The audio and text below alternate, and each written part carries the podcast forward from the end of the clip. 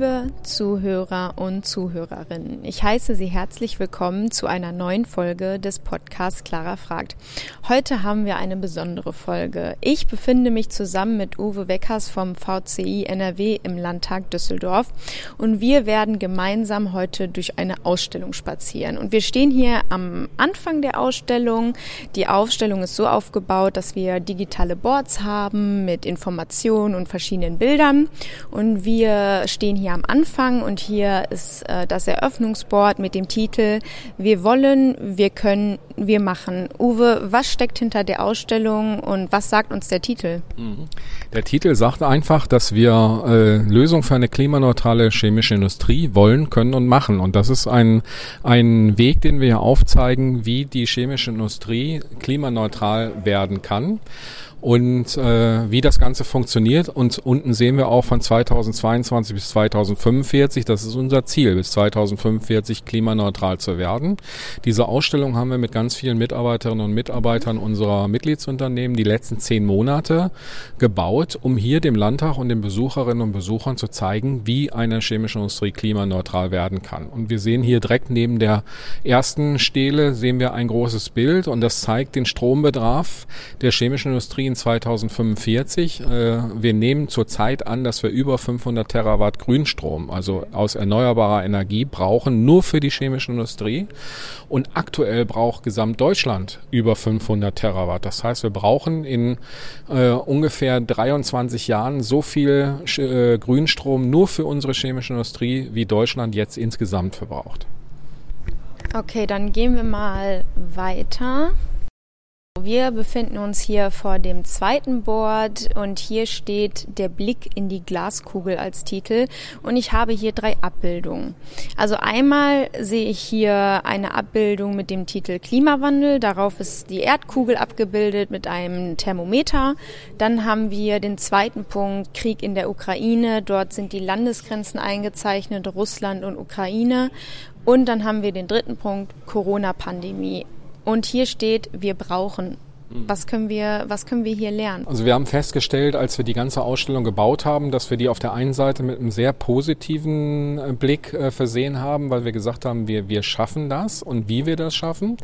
Aber wir haben auch gerade zunehmend in den letzten Jahren gesehen, dass die Rahmenbedingungen sich nicht auf der Welt unbedingt verbessert haben. Wir erleben tagtäglich durch den Krieg in der Ukraine, was macht das mit uns, auch persönlich, mit, äh, mit äh, der Versorgung mit Energie, mit Gas.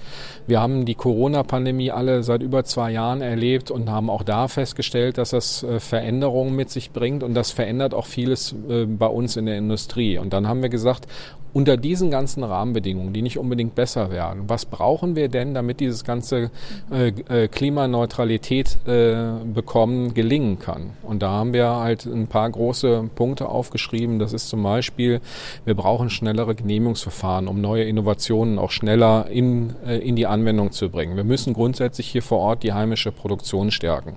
Wir müssen natürlich die Energiewende gestalten, weil wenn wir gerade gesehen haben, wie viel Grünstrom wir brauchen, dann ist das ein Vorhaben, das nur funktioniert, wenn wir die konsequent ausbauen. Wir müssen Kreislaufwirtschaft ermöglichen. Warum? Was das heißt, kommen wir gleich noch zu. Wir brauchen einen Deckel bei einem Industriestrompreis, weil Strom ist ein Wettbewerbsfaktor für uns und wir müssen das Transport- und Wegenetz ausbauen. Und wenn wir hier auf ein Fenster gucken, wir sehen in Rhein zurzeit mit sehr niedrigen Pegelständen. Wir sehen auch hier Schwierigkeiten im Transport. Wir erleben den aber auch tagtäglich auf den Straßen und auch im Schienenverkehr. Und auch hier ist unsere Botschaft an die Politik, das ist etwas, was wir verbessern müssen. Das, das brauchen wir. Wir brauchen Pläne gegen Niedrigwasser. Wir brauchen ein verbessertes Straßen- und Schienennetz. Uwe und ich, wir laufen jetzt hier gerade ein bisschen quer durch das Foyer in die ganz rechte Ecke. Und hier haben wir jetzt fünf Boards, und zwar die Kohlenstoffquellen der Zukunft. Ähm, jetzt sehen wir hier ein Bild, wo wir Erdöl, Erdgas und Kohle haben. Und die Linie geht bis 2045 immer weiter runter. Und man sieht zum Beispiel auch, wie die Linie mit Biomasse, CO2 als Rohstoff und Abfall immer weiter hochgeht. Worum handelt es sich hier?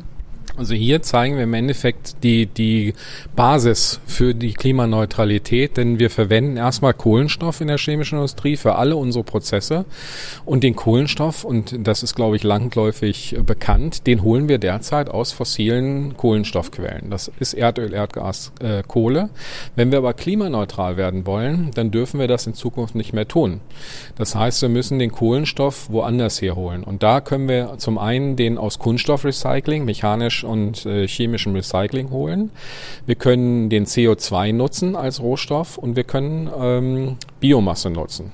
Und wir haben hier aufgeschrieben, wie unsere Glaskugel aussieht, dass wir zurzeit davon ausgehen, dass wir in Zukunft unseren Kohlenstoffbedarf mit 15 Prozent über das Recycling decken, weil wir einfach nur begrenzt an ausreichende Mengen an Kunststoffabfällen kommen. Auch Biomasse ist nicht unendlich verfügbar, braucht auch, auch ein bisschen mehr Aufwand und ein bisschen mehr Energie noch als das Kunststoffrecycling. Äh, da sagen wir 25 Prozent, also diese beiden Quellen werden 40 Prozent vielleicht decken können. Das heißt, den Rest müssen wir mit CO2 decken und das ist dann unsere dritte Quelle. CO2 hat aber den Nachteil, dass wir die, den höchsten Energiebedarf haben. Und das erklärt auch ein Stück weit unsere Annahme, dass wir sagen, wir brauchen 2045 diese Riesenmenge an Energie, weil wir hier halt auch in der Kohlen, äh, in dem Nutzen der Kohlenstoffquellen deutlich mehr Energie brauchen werden, wenn wir das erneuerbar machen. Und hier haben wir halt zu jeder Kohlenstoffquelle nochmal eine separate Stellwand, wo wir den äh, Besucherinnen und Besuchern zeigen, was ist denn, äh, äh, wenn wir Biomasse nutzen? Warum ist das denn begrenzt? Warum ist der Abfall als Rohstoff begrenzt? Was hat aber auch zum Beispiel Wasserstoff für eine Bedeutung? Weil Wasserstoff wird eine ganz zentrale Bedeutung haben, ähm, auch als, als, Ener als Energiespeicher.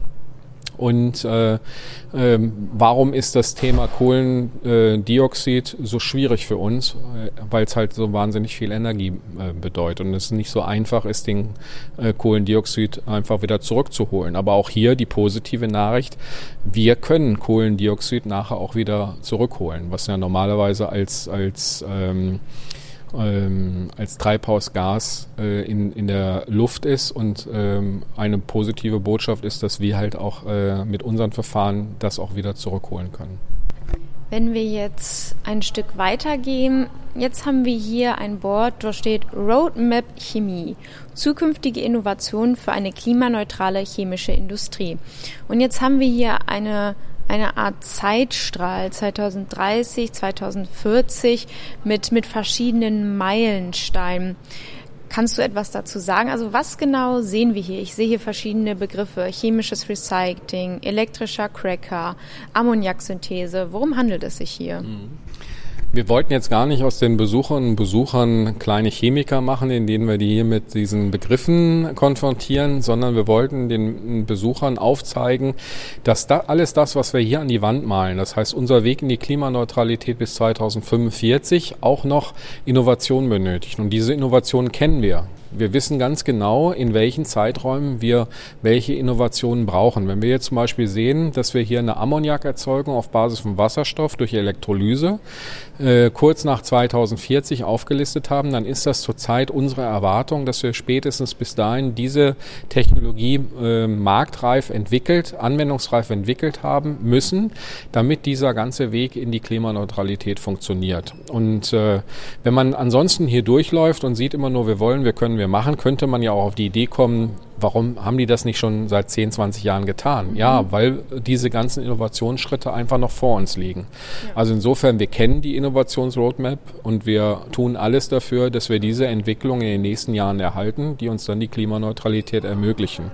Was man nicht verschweigen darf, und das hatten wir gerade schon mehrfach, diese Riesenmengen an Strom, die wir äh, benötigen, äh, die muss es auch zu einem wettbewerbsfähigen Preis geben. Mhm. Deswegen haben wir hier auch noch eine Wand, die heißt Covade Strompreis. Preis. Hier werden wir nicht auflisten können, wo der Strompreis liegen muss, damit das Ganze funktioniert, weil sich das auch tagtäglich gerade verändert durch alles, was im Bereich Energieversorgung, ähm, auch durch den Krieg in der Ukraine ähm, mit uns äh, in Europa passiert. Aber äh, wir wissen eines, es muss irgendwo eine Strompreisgrenze geben, äh, bis dem dieses Vorhaben klimaneutrale chemische Industrie funktioniert und darüber wird es einfach nicht mehr funktionieren. Und da muss man auch so ehrlich sein, dass man sagt, das muss irgendwo seine Grenze haben, das muss auch die Politik wissen.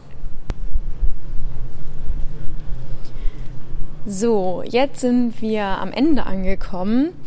Und ich stehe hier vor einem großen Board mit dem Titel Unsere innovativen Lösungen. Und wir sehen hier Teilbereiche. Und die sind aufgeteilt in Kommunikation, Mobilität, Energie, Wohnen und Ernährung. Und ich habe hier verschiedene Abbildungen aus diesen Bereichen. Äh, was lernen wir hier? Was soll, was soll uns das sagen? Was sollen uns diese Bereiche hier veranschaulichen? Mhm.